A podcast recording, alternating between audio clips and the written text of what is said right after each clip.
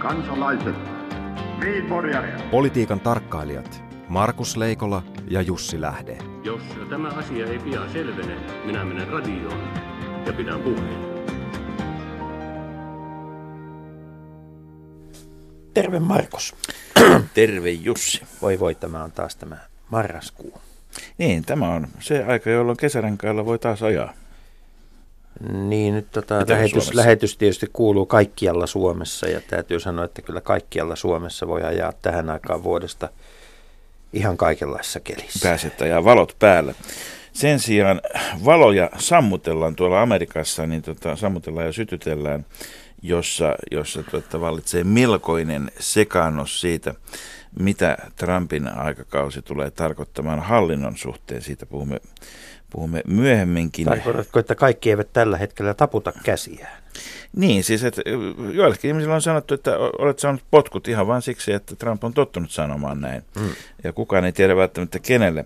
Minusta kaikkein huolestuttavinta on kuitenkin, kuitenkin tota, ei potkut saaneen, vaan itse, itse tuota, ilmoittaneen James Clapperin.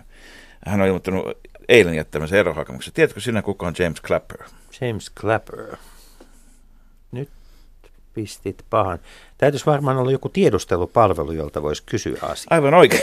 Vastaus on, vastaus on täysin oikea, koska James Clapper on, on tota Amerikka, siis hänen, hänen tittelinsä on, että hän on US Intelligence, National Intelligence Director. Hän siis, hän siis, hän siis johtaa kaikkea tiedustelua. Se tarkoittaa samaa kuin, että hän koordinoi 17 eri vakoilupalvelun toimintaa keskenään. Ja niihin kuuluvat siis ilmavoimien tiedustelu, armeijan tiedustelu, CIA, rannikkovartiosto, sitten on tämmöinen kokonaan koko puolustuksen tiedustelu, energia-ala, sitten on vielä Department of Homeland Security, joka nyt on vähän milloin mitäkin, terrorismi- ja ulkoministeriön tiedustelu, ehkä perinteisimmästä päästä valtiovarainministeriön, huumeviraston, FBIn ja sitten merijalkaväellä tietysti omansa. Sitten vielä tämmöinen kuin National Geospatial Intelligence Agency, joka on siis jonkinnäköinen tämmöinen, äh, ehkä se on liittyy avaruuteen tai maantieteeseen tai mihin vaan. Ja NSA, joka on National Security Agency, eli, eli kansallinen tiedusteluvirasto. Joo, varmaan se alue 51kin on siellä jossain. Se on, se on jossain näissä laivaston tiedustelu. Onko, onko nyt niin, että Clapperilla on ollut siis tiedustelutietoa siitä, että hänet tullaan erottamaan, ja hän on siksi eronnut, vai onko hän muuten vaan turhautunut? Hän on, hän on muuten vaan turhautunut. Tähän on virka, joka perustettiin tota, vuonna 1955 tultiin siihen tulokseen, että jotta nämä tiedustelupalvelut tekisivät muutakin kuin vakoilisi toisiaan ja pääasiassa amerikkalaisia, kun virallisesti niitä piti vakoilla ulkomaalaisia, niin vuonna 1955 päätettiin, että tämmöinen virka tarvitaan. Se perustettiin 2005, eli 50 vuotta myöhemmin, koska siihen, siihen asti kiisteltiin, että kuka siihen pitäisi nimittää. Mielellään tietysti joku oman tiedustelupalvelun suosikki.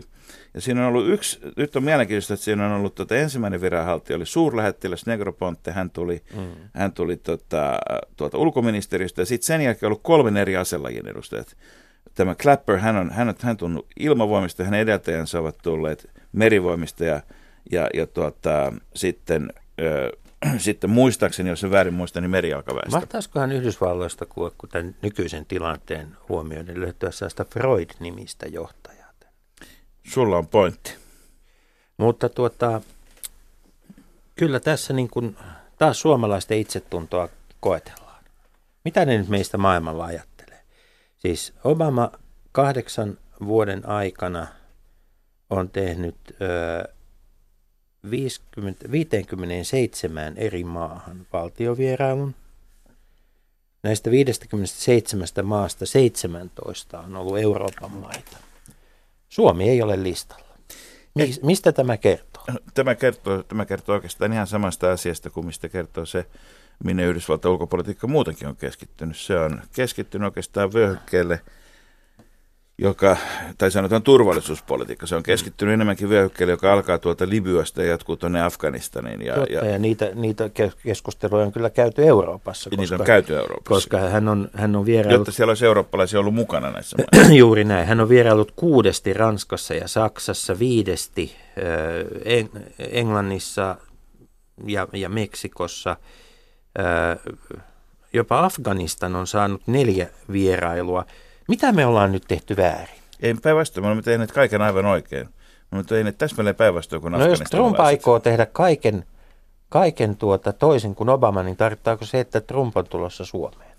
Tota, niin kauan kuin se on pelkkä Trump, eikä siten, että siellä tulee trumpetin soittajat edellä, ne jotka aina ratsuväkeä johtaa, niin, niin ihan fine.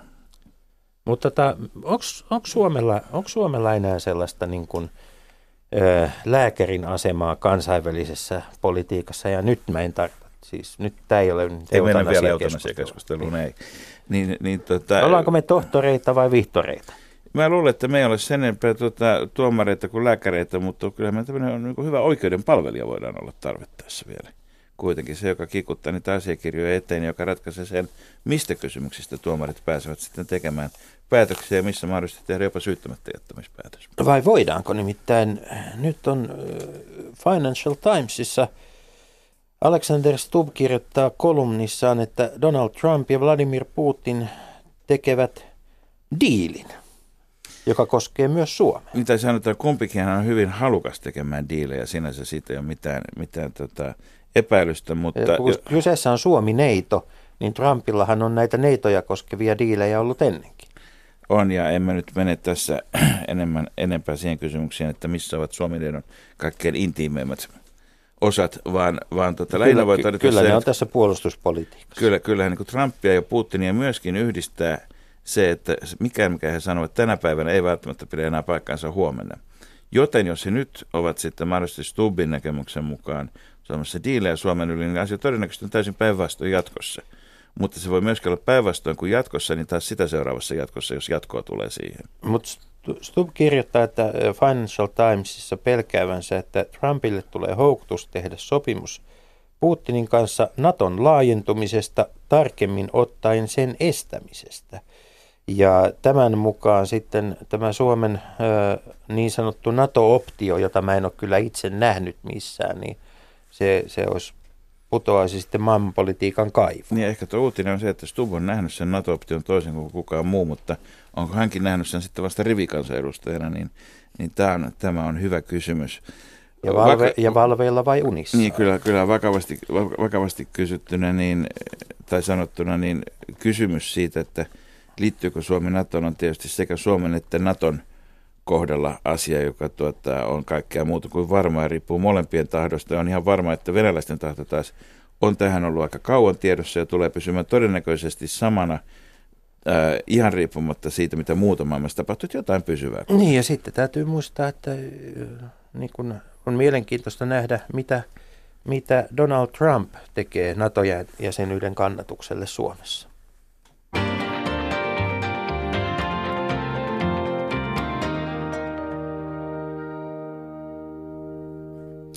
Mutta hyvät kuulijat, tänään meidän pääaiheemme on aivan, aivan muu ja ei ihan yksinkertainen helppo aihe olekaan. Puhumme, puhumme eutanasiasta eli armomurhasta, jota, jonka sallimista, laillistamista koskeva kansalaisaloite on tulossa eduskunnan käsittelyyn. Ja vieraana meillä on kansalainen ministeri Iiro Viinanen. Tervetuloa. Kiitoksia. Ja sitten terveystieteiden tohtori Anja Terkamo Moisimo, tervetuloa. Kiitos. Mennään nyt ihan lähdetään perus, peruskäsitteisiin li, liikkeelle. Mistä se tämä eutanasia, kun eikö se tuli jotenkin Kreikasta, jossa Thanasos tarkoitti kuolemaa ja sitten kaikki EU-alkoiset on iloisia asioita, niin, niin, niin tota, ku, Muinaisessa käs... Kreikassa oli näin, siis muinaisessa Kreikassa. Niin, mutta, mutta tiettyä niin kuin ristiriitaisuutta voi sanoa liittyy ihan termiin. Mitä siinä tarkkaan ottaen tarkoitetaan? Kyllä se tulkitaan tarkoittavan hyvää kuolemaa, kivutonta kuolemaa. Kuuluuko siihen apu, siihen määritteeseen? Kyllä, siihen kuuluu apu ja siihen kuuluu periaatteessa kivun lievitystä, ihmisen kärsimysten vähentämistä. Ja kyllä tarvitaan apua sitten siihen viimeiseen ratkaisevaan tekoon. Käydään vielä, vielä, vielä tuota, lyhyesti läpi. Tota, Iiro Viinanen, miksi sinä olet tällaisen kansalaisaloitteen takana? No mä joudun aikanaan 2008 semmoiseen televisiohaastatteluun tai ohjelmaan inhimillinen tekijä, jossa oli tällaisia kollegoita, koska sairastan Parkinsonin tautia, siellä oli muita vastaavia aivosairaita ja siellä tuli sitten tämmöinen mullekin outo asia oikeastaan tämä eutanasia esille, en muista koskaan pysähtynyt siihen asian eteen ja kun se selitettiin, että ei sitä voida tehdä ja niin poispäin, mä sitten sanomaan, että kyllä me letkut itsekin saan aikanaan irti, kun tarvitaan. Mä tiedän tämän taudin lopputuloksen. Joka tauti on ollut sulla nyt kuinka kauan? 17 vuotta. Ja missä vaiheessa suurin piirtein mennään? Minusta tämä on ihan mahdoton sanoa, mutta, mutta lähempänä loppua kuin alkua. Ja tota, siitä sitten siitä tuli aikamoinen mylläkkä. Sittenkin selvittelemään, että minkä takia tämmöisestä tuli, lähinnä tämä Parkinson piireissä tuli nuhteita aika tavat, me semmoisia sanomaa. Sitten Esko Seppäsen kanssa nelisen vuotta sitten kirjoitettiin kirjeenvaihtokirja, jossa Eskolle tämä asia oli paljon lähempää, läheisempi kuin minulle perhesyistä. Ja hän sitä sitten tilittikin varsin traagista tarinaa. Ja tuota, no, silloin joudun siihen pysähtymään. Nyt on tietysti joutunut sitten muutamiin selkäleikkauksiin, nyt on viisi kappaletta tullut seitsemän vuoden sisään, josta viimeinen oli kyllä niin kova tuskien taival pitkäaikainen, että rupesi ymmärtämään paljon enemmän sitä kipujen lievityksen merkitystä, tai lähinnä sitten sitä viimeistä, jos ei enää olisi tilanne semmoinen, että, että ei olisi mitään toivoa. Mulla on siitä kysymys, mutta tuska tuli niin hirvittävät pitkän aikaa, että – ymmärrän hyvin, että ihmiset haluaa päästä pois täältä maailmasta, kun tiedetään, että se pää hämöttää joka tapauksessa. Nimenomaan, jotka on saanut kuoleman tuomion jo taudin suhteen. No mä lähden tätä asiaa katsomaan niin kuin tutkimuksen puolelta ja siellähän eutanasia määritellään hyvinkin selkeästi, että se on niin kuin aktiivinen teko toisen ihmisen elämän päättämiseksi hänen omasta pyynnöstään. Mm-hmm. Et siinä on neljä semmoista tunnusamasta piirrettä, mitkä pitää täyttyä, jotta me voidaan puhua eutanasiasta. Ja se ensimmäinen ja tärkein on sen ihmisen oma pyyntö, Kyllä. joka on vapaaehtoisuuteen perustuva. Samalla toinen on se, että sen teon pitää olla tarkoituksellinen. Eutanasia ei koskaan tapahdu vahingossa tai no. tahattomasti, vaan ja se, että sen teon, mikä tehdään yleensä lääkkeillä, niin sen pitää tähdätä ja sen tavoitteen pitää olla se elämän päättäminen.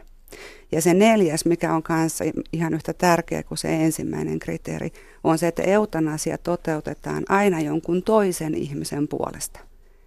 Eli tavallaan se ihminen, joka pyytää sitä kuolemaa, ei tee sitä itse, vaan se hänen elämänsä mm-hmm. päätetään jonkun ulkopuolisen ihmisen Eli, eli tästä, tästä juontaa juurensa termi, jota joskus käytetään myöskin avustettu itsemurha että ikään kuin, että siinä on pyyntö ja toteuttaja erikseen. Avustetussa itsemurhassa se, joka pyytää, toteuttaa myös itse. Sen takia se erotetaan. Se on oikein niin, selvä ero. Joo. joo.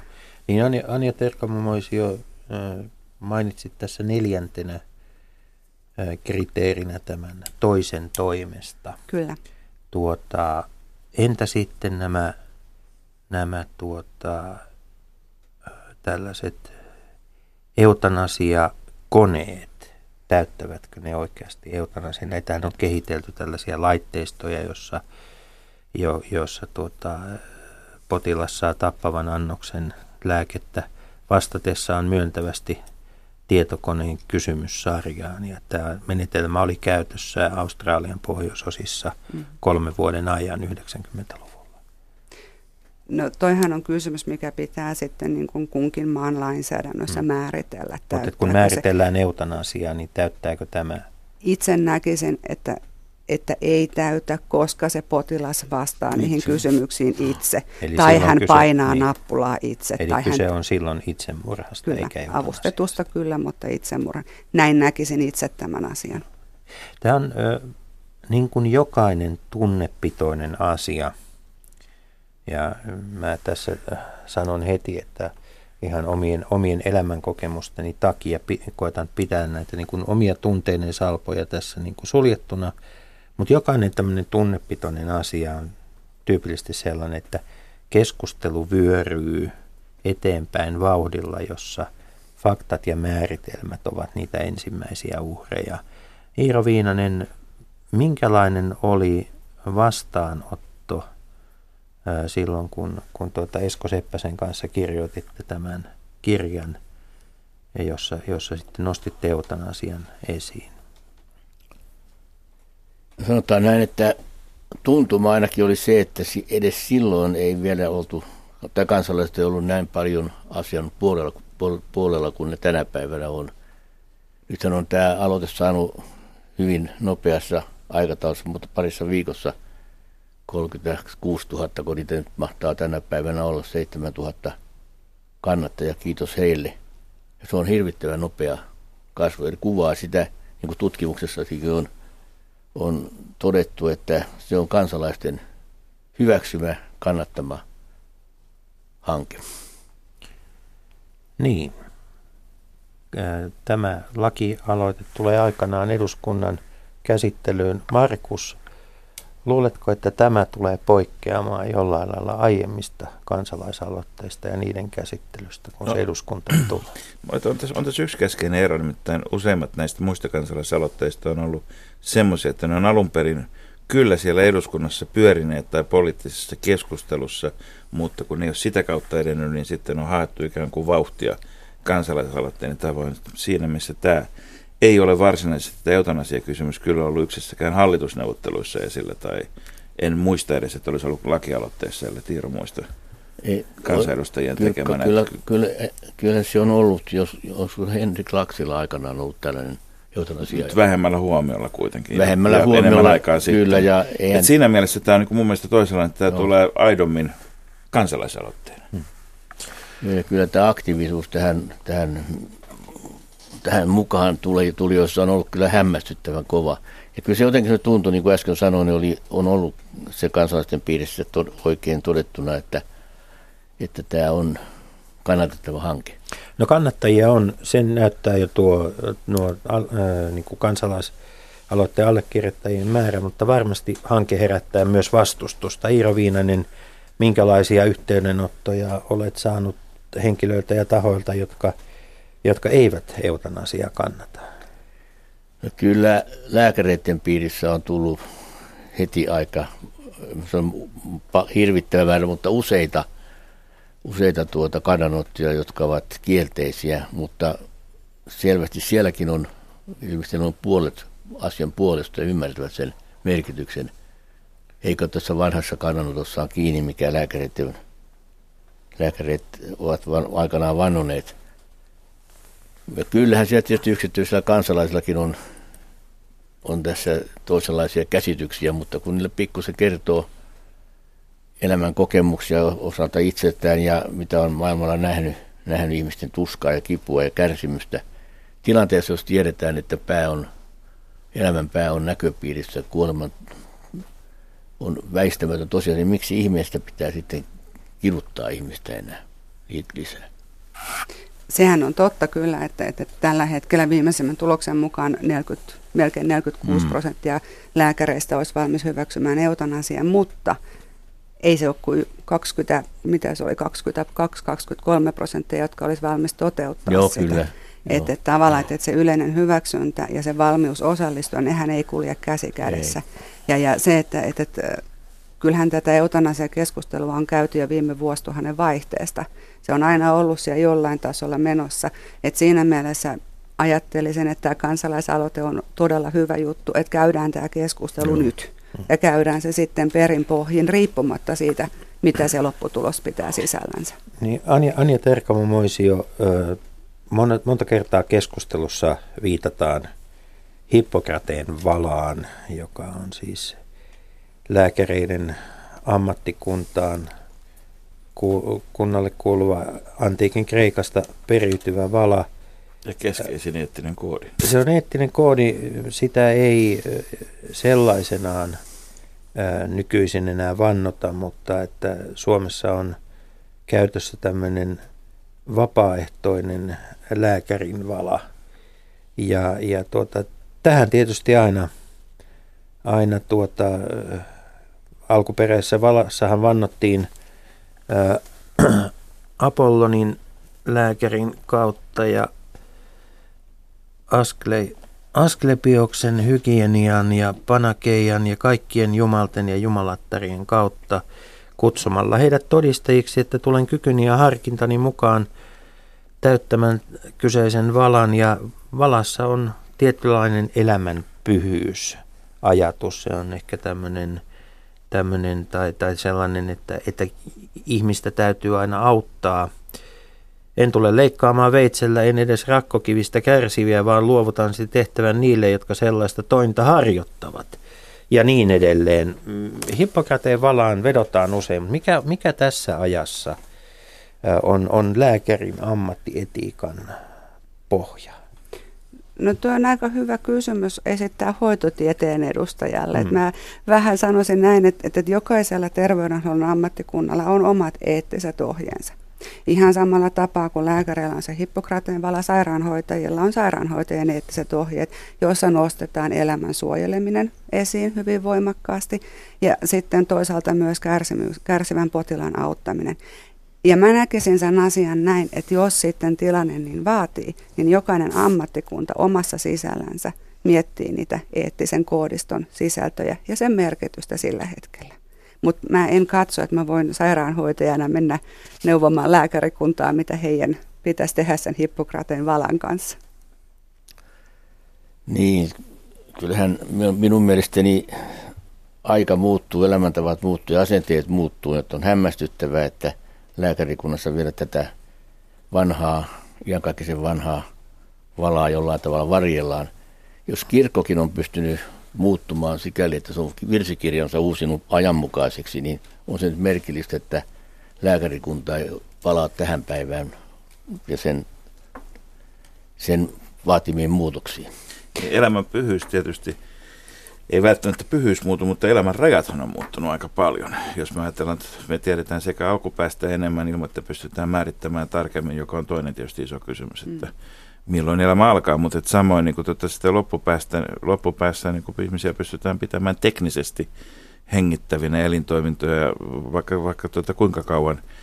Ja, ja tota, kun, kun kuoleman toteaminen on tietyssä mielessä osittain kuitenkin hallinnollinen päätös jo tänä päivänä, niin eikö se myöskin muuta sitten niitä, tai rajat ovat, rajat ovat osittain hallinnollisia kuitenkin.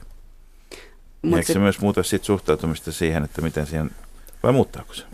Mutta sitten taas toisaalta näkisin näin, että, että eettinen, eettisten arvojen pitää olla pysyvämpiä kuin asenteiden. Että tavallaan eihän se ihmisen elämän arvo muutu siitä, vaikka asenteet muuttuu. Ei, mutta me tarkoitan sitä, että esimerkiksi meillä tehdään tota, tietyssä vaiheessa tietyillä potilasryhmillä tehdään elvyttämättä jättämispäätöksiä. Eli jos heidän kuntonsa heikkenee, niin todetaan, että semmoista ihmisarvoista elämää ei olisi jäljellä – nykyiselläänkin, mutta se tehdään vielä siinä vaiheessa ja se tehdään erilaisilla kriteereillä kuin mitä silloin, kun varsinaisesti eutanasiasta puhutaan. Toisaalta tässä... näitä hoitotilannepäätöksiä on hyvin monentyyppisiä muitakin. Kyllä. Mm. Niin kyllä se tuntuu, kovin erikoista tuntuu, jos, ei, jos tota, noin samaan aikaan voidaan ihminen tavallaan nukuttaa, nukuttaa tuota, tiedottomaksi ja jättää antamatta ruokaa, ravintoa hänelle ja sitä kautta aiheuttaa kuolema ennen pitkään. Sehän tulee viikossa parissa kuitenkin sitä kautta. Se on normaali käytäntö tänäkin päivänä. Miten tällainen, tällainen tuota menettely sitten sopii tähän, tähän päivään, sitä mä kyllä ihmettelen kauheasti. kauheasti. Ja tuota, monessa muussakin asiassa pitäisi näitä päivittää näitä perinteisiä sääntöjä ja, sääntöjä ja periaatteita. Maailma menee ihan toiseen suuntaan kuin monet, monet vanhat kaavat. Mutta taas toisaalta sitten tuossa täytyy miettiä se, että sen palliatiivisen sedaation tavoite ei ole se elämän päättäminen. Eli, eli niille katsojille tai kuulijoille, jotka eivät kärjellä, niin siis oireiden lievittämiseen tähtäävän rauhoittavia, nukuttavia lääkkeiden antaminen. Kyllä, anteeksi, joo, niin sehän ei tähtää siihen, että se potilas mm. kuolee, vaan se tähtää siihen, että hän, hänen kärsimyksensä lievittyy. Kyllä. Ja jolloin sitten niin sanotusti luonnollisen prosessin kautta seuraa se kuolema, kun taas eutanasiassa me päätetään aktiivisesti lääkkeellä se elämä siihen. Niin tota... Ai, mä, mä, mä, sitä myös tarkoitan, että vaikka näissä on ero, niin näissä on tiettyjä yhteisiä piirteitä kuitenkin, että tehdään päätöksiä, jotka tuota kuitenkin sitten tietyllä todennäköisyydellä vaikuttavat merkittävästi siihen, mikä sen potilaan lähitulevaisuus on. Mutta ne on, kun on erilaisia, ja sitten me tullaan tietysti siihen isoon kysymykseen, että silloin kun meillä on hoitokäytäntöjä, tai kun meillä on sellaisia käytäntöjä, joissa ikään kuin asiat tapahtuvat lainausmerkeissä itsestään, niin kenenkään ei myöskään tarvitse olla se konkreettinen tekijä, jolloin mm. aina kun jos joku on tekijä, me tulemme lainsäädännön ja rikoslainsäädännön kanssa tekemisiin, tekemisiin tuota, johon, jonka kanssa tietysti kukaan ei välttämättä haluaisi tulla. Mutta onhan siinä myös sit sen tekijän oma elämä. Että kyllähän meidän nyt täytyy miettiä tätä mun mielestä myös sen tekijän näkökulmasta. Eli jos minä päätän toisen ihmisen elämän, joka, joka on meidän arvomaailmassa opetettu myös mulle ja kuin kaikille muillekin, että se on väärin, lähtökohtaisesti piste. Niin munhan täytyy elää sitten sen tosiasian kanssa, että mä olen toiminut näin. Ja se me tiedetään myös Hollannista ja Belgiasta ja näistä maista, että se ei ole mikään helppo tehtävä. Vielä tätä keskustelua hieman tähän eurooppalaiselle tasolle. Meillä on siis tilanne se, että parantumattomasti sairaiden avustettu itsemurha on sallittu Euroopan maista, Alankomaissa, Sveitsissä, Belgiassa, Luxemburgissa ja sitten Euroopan ulkopuolella itse asiassa vain Yhdysvaltain Oregonin osavaltiossa – omien tietojeni mukaan. Ja tuota, sielläkin, siellä Oregonissa se on huomattavasti, huomattava rajattu, rajattu tämä lainsäädäntö. Mutta ihan ensimmäinen kysymys ennen kuin mennään niihin kokemuksiin nykyajasta, niin onko sattumaa, että Alankomaat, Sveitsi, Belgia, Luxemburg ovat, voi sanoa, että uskontohistorialtaan aika samantyyppisiä ne on tämmöisiä uskonpuhdistusten. Ja, ja Belgia on katolinen. Belgia on, Belgia on katolinen, katolinen, mutta että siellä on kuitenkin tietty tämmöinen, että onko tässä, näkyykö tässä niin kuin, vai onko tämä niin, että, kun, että maa, maasta toiseen on sitten rajan yli, y, yli tämä, tota, onko, se, onko se se oikea vaikuttava tekijä, että kun naap, näin naapurissa, niin näin meilläkin. No tässähän nyt, kun miksi sä puhut avustetusta itsemurhasta, mm. että esimerkiksi eutanasiahan ei ole Sveitsissä laillista, vaan siellä on se avustettu itsemurha. Näin. Kyllä, ja, ja se, että, että Yhdysvalloissa Oregonin lisäksi se on Washingtonissa, Vermontissa, Kaliforniassa ja nythän sitten myös Kanada. Ja onko näissä siis käydään vielä läpi Pelkkä avustettu itsemurha vai myös eutanasia? Yhdysvalloissa pelkkä avustettu itsemurha. Kanada on laillistanut eutanasian tämän Joo. vuoden kesäkuussa. Kolumbiassa on ollut periaatteessa laki, olisi sallinut sen 97 vuodesta lähtien, mutta otettu käytäntöön 2015.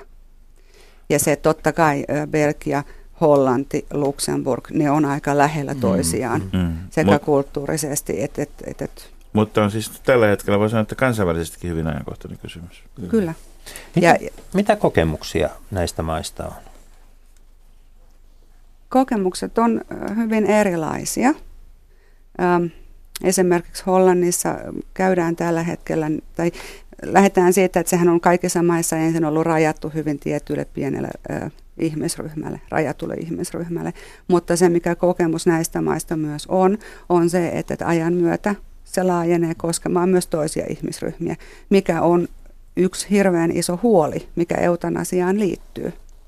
Esimerkiksi Hollannissa puhutaan tällä hetkellä on ö, ihmisryhmä, jota kutsutaan termistöllä elämänsä väsyneet. Vanhempia ihmisiä, joilla ei ole minkäänlaista kuolemaan johtavaa sairautta, on kärsimystä tietysti, mitä ikä tuo tullessaan, saattavat olla yksinäisiä, saattavat kokea, että heidän elämänsä ei ole enää niin laadukasta ja arvokasta kuin he toivoo. Ja nyt hekin sanoivat, että meillä on myös kärsimys. Me haluttaisiin myös eutanasia. Ja tämä on, tämä on tavallaan niin kuin mun mielestä hyvin kuvaavaa sille, mikä, mihin liittyy se yksi hirveän iso pelko eutanasia liittyen. Että entä sitten, jos se laajenee? Ei heti, mutta ajan kanssa. Joo, tässä aloitteessahan korostan sitä, että siinähän ei, tässä on rajattu pois esimerkiksi dementi, dementiasairaat ja, ja vastaavat muistisairaat ihmiset tai aivosairaat ihmiset. Se on hyvin pelkä- pelkistetty versio meille, eikä tule koskemaan kaiken kaikkiaan kuin muutama sataa henkilöä käytännössä per vuosi. Tuota Iiro Viinanen, uskotko sinä siihen, että porttiteoria voisi toimia? Uskotko, että jos, jos Suomessa näille mainituille ryhmille eutanasia hyväksytään, niin se aiheuttaisi sitten paineita – paineita ja onko, onko tämä sitten taas mielestäsi kelvollinen perustelu viedä oikeus eutanasiaan niiltä, jotka sitä mielestäsi tarvitsevat? Se on vaikea sanoa, mihin se keskustelu johtaa ja lainsäädännön muutokset tulee johtamaan, mutta voi olla, että se että todennäköistä, että ennen pitkää, jos ei hoidon tasoa ja tätä esimerkiksi kivun lievitystä se saattohoitoa pystytä kunnolla hoitamaan tasapuolisesti koko maan alueella, niin kyllä sitten siinä tulee kaiken näköisiä uusia ajatuksia, mutta korostan sitä, että ennen kuin se laajennus tulisi, tulisi tota voimaan, niin se on kymmeniä vuosia, muutama kymmenen vuotta, kun ennen kuin tämäkään keskustelu johtaa, mikä nyt eduskuntaan tulee toivon mukaan, niin ja meidän aloitteen puolta, niin eihän se ennen voimassa ole, kun on lukuisia vuosia mennyt. Voi vaan kuvitella, minkälaisen keskustelu eduskunnassa esimerkiksi on. Siis tässähän täytyy, jos mä palaan tähän teidän kansalaisaloitteeseen, niin tämähän on hirveän selkeä. Että mä tätä olen nyt tankannut ja katsonut suurennuslasin kanssa ja täältä löytyy kaikki yhtä lukuun ottamatta kaikki ne kriteerit, täysi-ikäinen, kognitiivisesti no. oikeustoimikelpoinen, kuolemaan johtava sairaus, ää, oma pyyntö ja mitä, mistä olen erittäin iloinen itse sairaanhoitajana on se, että täällä on huomioitu myös se, että sekä lääkäreille että hoitohenkilökunnalle tulee niin kuin antaa mahdollisuus kieltäytyä no, osallistumisesta. Se on hyvä. Ainoa, mitä mä olisin toivonut tähän, että täällä olisi ollut määritelty, että mitä sillä eutanasialla tarkoitetaan. Mutta se, että on, on mun mielestä hyvä kysymys se, että okei, että ollaanko me valmiita hyväksymään se tosiasia, että vaikka se laajennus ei tapahtuskaan nyt, mutta että se tapahtuu 10-20 vuoden kuluttua. Koska se, mikä mun täytyy sanoa, että tässä kun katsotaan eutanasiaan liittyvää uutisointia, niin äh, mulla herää huoli siitä, että me ei pitäydytä siinä keskustelussa, mitä te olette ajanut mm. täällä kansalaisaloitteella takaa, vaan siihen otetaan välittömästi mukaan vanhukset, muistisairaat ja viimeisessä keskustelussa myös lapset, jotka kyllä kärsivät, en sano sitä, mutta se, että tavallaan että me, me, että siihen keskusteluun otetaan heti nämä ihmisryhmät, joita tavallaan pitäisi suojella. Nämä on varmaan näitä keskusteluja, joita ei voi käydä muuten kuin vain käymällä ne mm. läpi, läpi kaikki ne mahdollisine rönsyine ja sitten koettamalla pitää huoli siitä, että se kirkkaat ydinkohdat kuitenkin siinä jollakin lailla selviytyisivät niistäkin keskusteluista. Ja impulssin tälle keskustelulle vielä antaa mielestäni se, mitä, mitä tota on päivän ongelma Suomessa, on tämä taloudellinen tilanne, joka, jo, joka jatkuva velkaantuminen ja sitä kautta resurssien puute – terveydenhuollossa ja, ja olkoon sitten näitä äsken käsiteltyjä asioita koskee myöskin. Ja tota, se on semmoinen asia, joka ehkä ohjaa enemmän juuri äsken mainitsemassa keskusteluun, että otetaan lisää ryhmiä tähän, mm. tähän mukaan, kun ei, kun ei rahat riitä kohtuullisen, kohtuullisen määrän ihmisiä hoitaa. Niin, niin kuin sanottu, kun näitä esimerkiksi elvyttämättä ja muita tehdään, no. niin koko aikahan tätä Aivan. sen kynnyksen pohdintaa tehdään mm. käytännön terveydenhuollossa. Toki meillä on käypähoitosuosituksia ja meitä on, meillä on muita tämmöisiä normistoja, joilla pyritään pitämään huoli, että päätökset olisivat mahdollisimman laajapohjaisia, kollektiivisia, eikä kenenkään yksityisen, yksittäisen toimijan kohdalle osuvia. Mutta, mutta jos ajatellaan sitä, että tämä on nyt tämä on nyt siis asia, joka on, on, on, on kansainvälinen ja lisääntymässä, niin onko sitten mahdollisuus, että jos nämä ei mene läpi, että sitten alkaa lisääntyä tämmöinen turismi, tilataan minolippuja Sveitsiin ja Hollantiin? No tuossa on vähän semmoinen, äh, tässä on kaksi asiaa. Yksi on se, että mä palaan tuohon äskeiseen teemaan vielä kumminkin sen verran, että kun me käydään sitä keskustelua, niin meillähän pitäisi olla kaikille, että me puhuttaisiin samasta asiasta. Että kun käytetään sanaa eutanasia, että me kaikki tarkoitettaisiin just sit sitä eutanasiaa, eikä avustettua itsemurhaa. Tämän koska sama, sehän menee... Tämän saman toiveen voisi esittää aika monen muunkin yhteiskunnallisen keskustelun kohdalla. Mutta, ja mutta, tullaan esittämään. Niin, mutta, mutta mitä meidän pitäisi tehdä, mitä meidän pitäisi tehdä tuota, Anja Terkamo Moisio, että, että tämä keskustelu pysyisi niin kuin niissä, niissä määreissä. Kenen, miten me voidaan toimia paremmin, että, että keskustelu ei hajoa ihan, ihan tuota sirpalepommiksi? Näkisin niin, että, että tavallaan että se määritelmä käydään uudestaan jokaisen keskustelun yhteydessä. Et ei niin, että mä yhtäkkiä luen jostain sanomalehdestä, että et eutanasia, turismi esimerkiksi Sveitsiin kasvaa, mikä sisältää jo virheen itsessänsä, koska eutanasiahan ei ole Sveitsissä sallittua.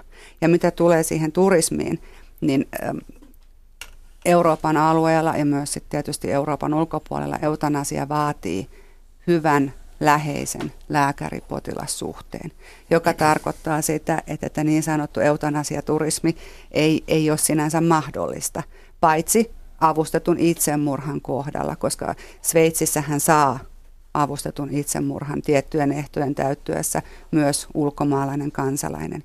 Ja nyt tostahan, tästähän on ollut myös paljon keskustelua siitä, että ihmiset menee Sveitsiin ja ottaa vain menolipun ja tulee sitten arkussa takaisin, jos siinäkään. Mutta se, että, Kuinka yleistä se on? No tuossa on tutkimus vuonna 2008-2012. Suo kaksi suomalaista on tulosten mukaan käynyt Sveitsissä. Entäs Sveitsin naapurimaista, onko Saksasta, Ranskasta? Saksasta sinä aikana on käynyt noin 270 ihmistä, koska Saksassa ei avustettu itsemurha ole ollut mahdollinen. Ja sen tutkimuksen mukaan tänä ajanjaksona Sveitsissä kävi noin yhteensä 611 muiden maiden kansalaista, jotka jakautui 31 eri valtion. Et kauhean isoista määristä ei puhuta. Ei. Mutta millaisista rahasummista sitten puhutaan tämmöisen yksittäisen, yksittäisen tuota, Sveitsissä to, toteutetun siitä, toimenpiteen siitä on, osalta? Siitä on erilaisia arvioita mutta puhutaan noin 8-15 000 euron sijoituksesta.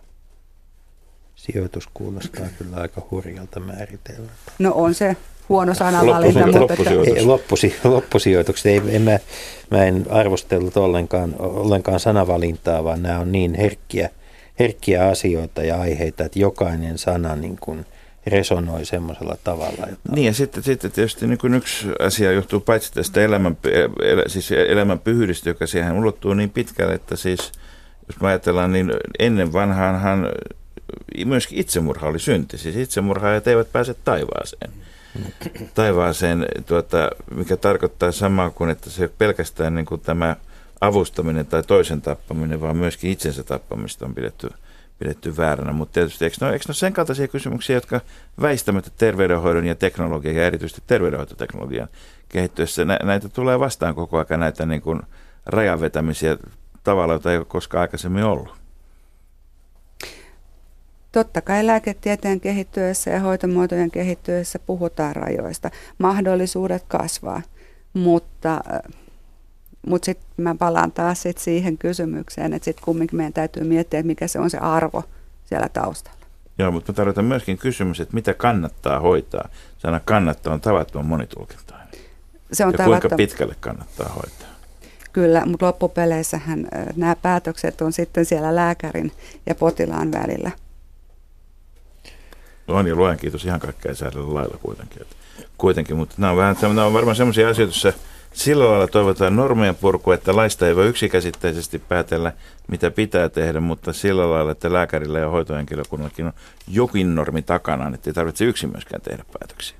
Kannut huolta tästä eutanasian määrittelystä, palaa sen verran taaksepäin vielä ja se on ihan varmaa, että se määrittely tulee olemaan tismalle, tismalleen rajattu ja sel, selkeä siinä vaiheessa, kun lakiesitys tulee eduskuntaan ja saati eduskunnan saatekeskustelut tai valiokuntakäsittelyt, niin kyllähän se, tulee, tulee hoidettua se asia.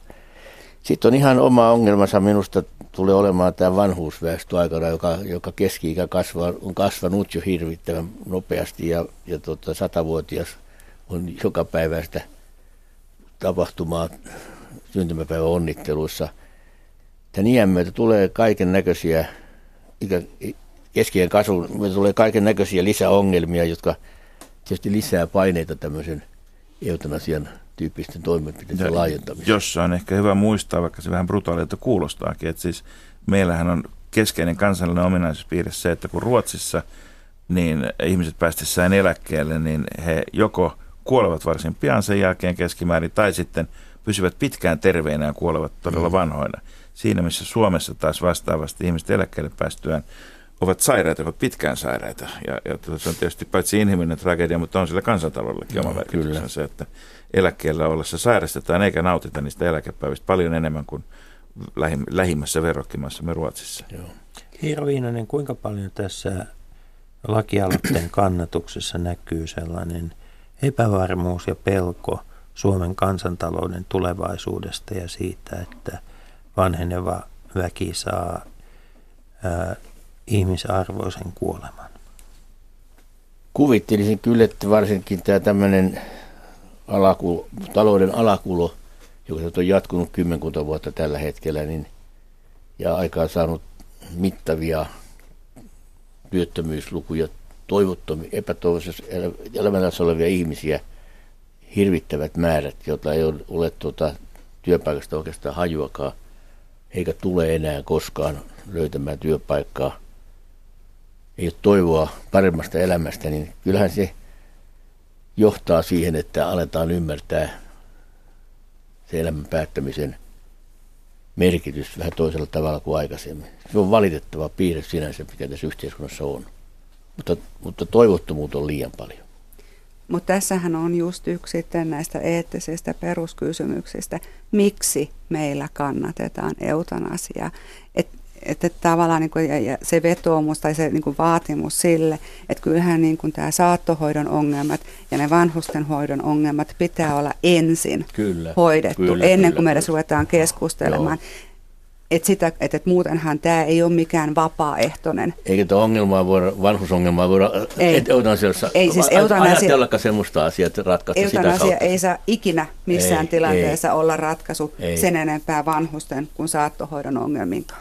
Se on lopus, lopullisen tilanteen kipujen lievittämistä, siihen se pitää pysähtyä. Kyllä.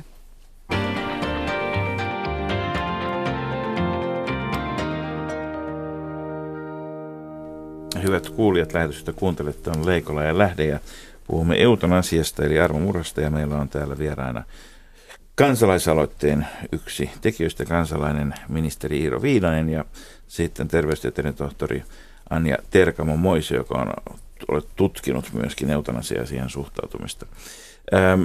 Me ollaan puhuttu, me ollaan puhuttu tuota, lääketieteelliseltä kannalta, me ollaan puhuttu kansantaloudelliselta kannalta, me ollaan puhuttu ulkomaista.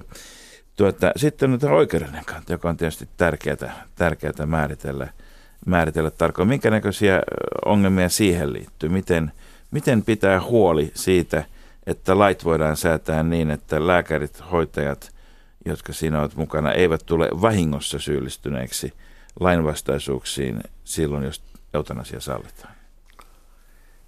Kyllähän siellä laissa pitää selkeästi määritellä, mikä on lääkärin oikeus tai saati velvollisuus, niin kuin hoitohenkilökunnankin velvollisuus, tai, tai tuota, mahdollisuus kieltäytyä siitä, että se on kunnioitettava päätös, päätös ja tuota, ei sitä voi millään ylittää. Se pitää perustua vapaaehtoisuuteen. Ja sehän täytyy muistaa, että myöskään näissä maissa, missä eutanasia on laillistettu tai sallittu, niin sehän ei ole potilaan oikeus saada eutanasia, mm. vaan se on potilaan oikeus esittää pyyntö, mm. joka sitten käsitellään. Siinä on iso ero. Kyllä. On, joo. Kuinka paljon Iiro Viinanen, äh, jos, jos kansalaisaloite siinä muodossa, kun – kun tuota, sen olette tehneet, niin jos se menisi läpi eduskunnassa, niin kuinka suuri lainsäädännöllinen mylläkkä ja myllerys siitä sitten, ää, sitten tuota aikanaan seuraisi?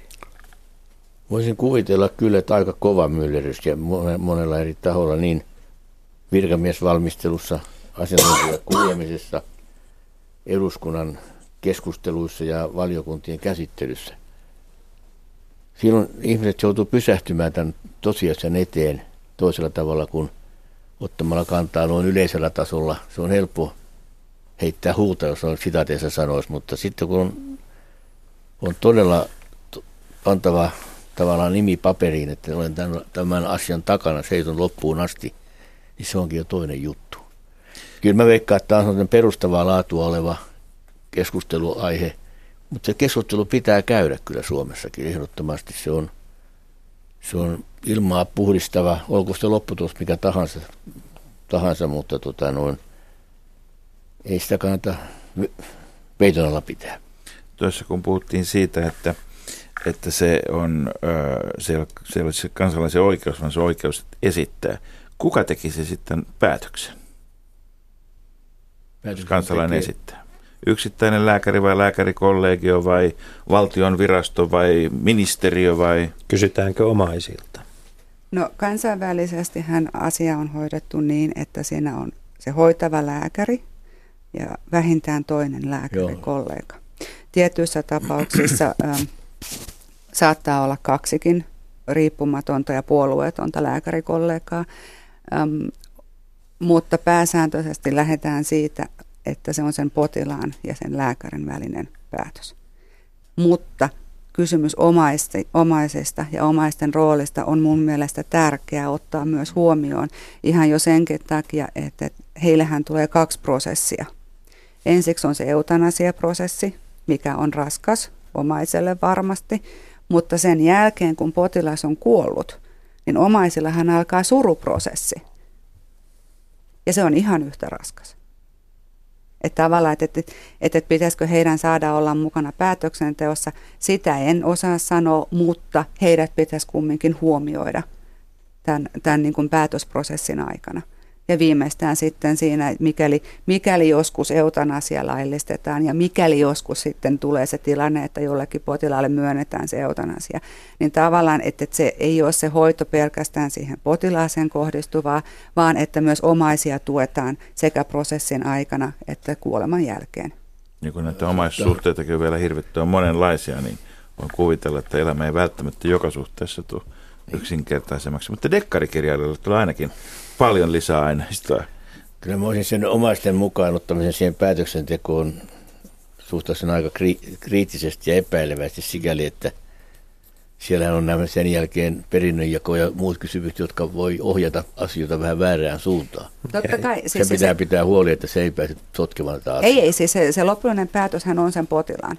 Ja Kyllä, siihen tulee sitten se niin kuin vapaaehtoisuus. Ja, ja ihan samalla tapaa se kerran tehty päätös pitää olla pyörettävissä ihan siihen viimeiselle Kyllä. minuutille asti, Kyllä. jotta Tähän me saadaan... Va- olenkin juuri tulossa, kun meillä testament, testamenttihan siis tehdään siten, että siinä henkilö itse vakuuttaa olevansa te- täysissä ruumiin ja sielun voimissa. Ja sen pitää tässäkin ja, olla. Ja, ja, tuota, ja sitten tarvitaan kaksi todistajaa, mutta nämä todistajat he eivät suinkaan todista sitä ruumiin ja sielun tilaa, vaan he todistavat ainoastaan, että se nimikirjoitus alla on sen asianomaisen henkilö. Että se tuota, minkä, minkä näköisiä kompetenssivaatimuksia pitää asettaa, pätevyysvaatimuksia sitten tuota, sille, että ihminen voi tällä tavoin tehdä päätöksen omasta hengestään, niin kun puhutaan eutanasiasta? Jaa, se onkin vaikeampi kysymys jo.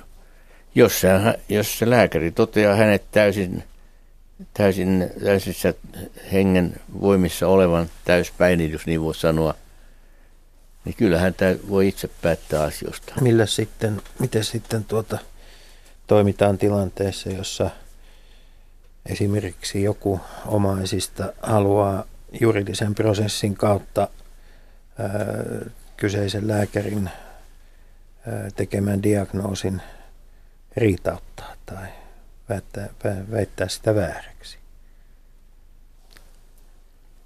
Yhtä vaikea vasta vasta mitään tyhjentävää siihenkään, mutta kyllä mä nyt lähtisin siitä liikkeelle, että tämä ei ole omaisten asia.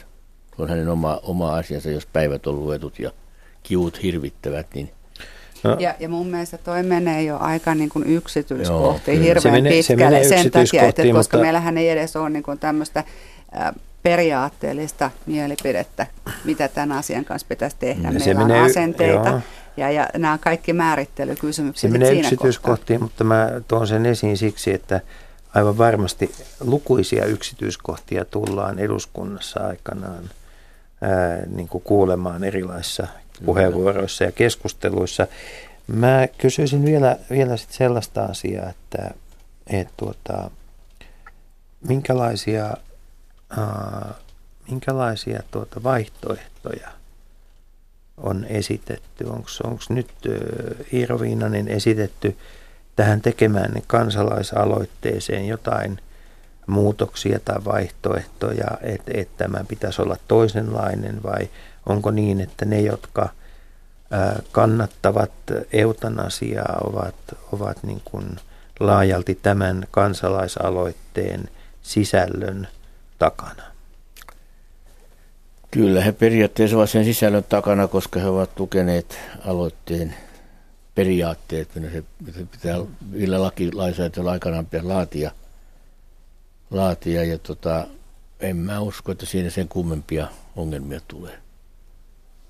Että semmoista ajatusta siitä, että olisi kilpailevia erilaisia käsityksiä siitä, miten eutanasia koskeva lainsäädäntö tulisi säätää, niin no, sellaista keskustelua ei, ei tällä hetkellä en, ole. En usko, kyllä tämä on aika kattava, kattava, toisaalta rajattu, mutta kattava, siltä osin kun se on rajattu, niin kattava tämmöinen reunaehdot sisältävä ehdotus. Vaihtoehtonahan nähdään aika usein ö, myös just, just tämä palliatiivinen sedaatio, jossa se potilas nukkuu sitten kuolemaansa asti, joka on sen noin kaksi viikkoa maksimissa. Öm, vaihtoehtona nähdään myös saattohoidon kehittäminen. Tosin, niin kuin tässä keskustelussakin ollaan käyty, että sehän on elinehto tai ensimmäinen ehto, ihan sama mitä eutanasia keskustelussa käy. Et koska siinähän meillä on selkeä vaje ja selkeä niin kuin parantamisen vara. Mutta myös se, että, että, että kun tätä keskustelua käydään, niin mielestäni pitäisi ottaa myös huomioon sit just nämä ihmiset, joita on hyvin kielteinen eutanasiaan, koska tämä koskee myös heitä. Niin tota, Anja Terkamoisio ja Iiro Viinanen, mulla on sellainen olo, että tästä eutanasiakeskustelusta on tullut sellainen peili, jota vasten Suomi katsoo itseään ja Suomi katsoo oikeastaan koko vanhustenhoidon tilannetta ja, ja tota, sosiaali- ja terveyspuolen tilannetta. No mä otan taas sen vanhustenhuollon tästä eutanasiasta ulkopuolelle, Joo. mutta toivoisin, että tässä olisi tulossa peili, jossa Suomi katsoisi oman yhteiskuntansa arvomaailmaa ja sitä, että, että millaisilla arvoilla me tehdään päätöksiä ja minkälaisia päätöksiä tässä tämänhetkisessä tilanteessa. Ja toivoisin, että ihmiset oikeasti miettisivät niitä omia kantojansa, koska kuten sanottu, tämä keskustelu on tulossa.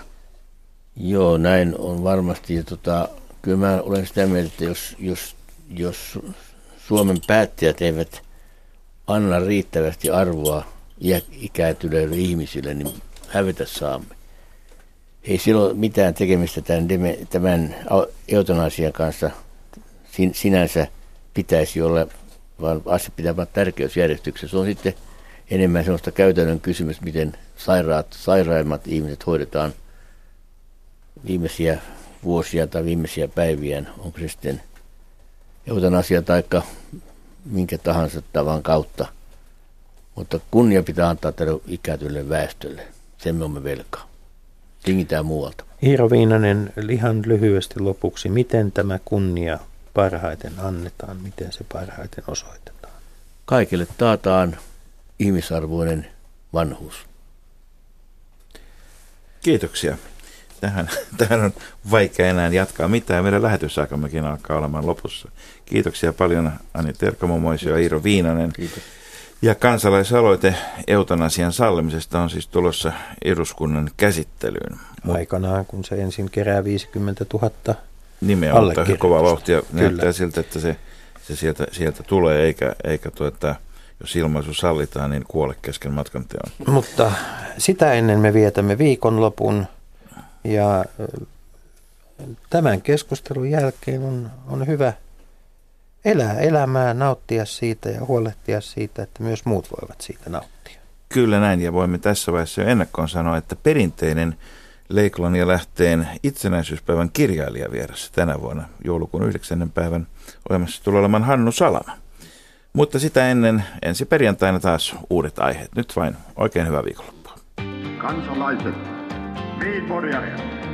Radio Yhdessä, Leikola ja Lähde. Jos tämä asia ei pian selvene, minä menen radioon ja pidän puheen. Perjantaisin aamu 10 uutisten jälkeen.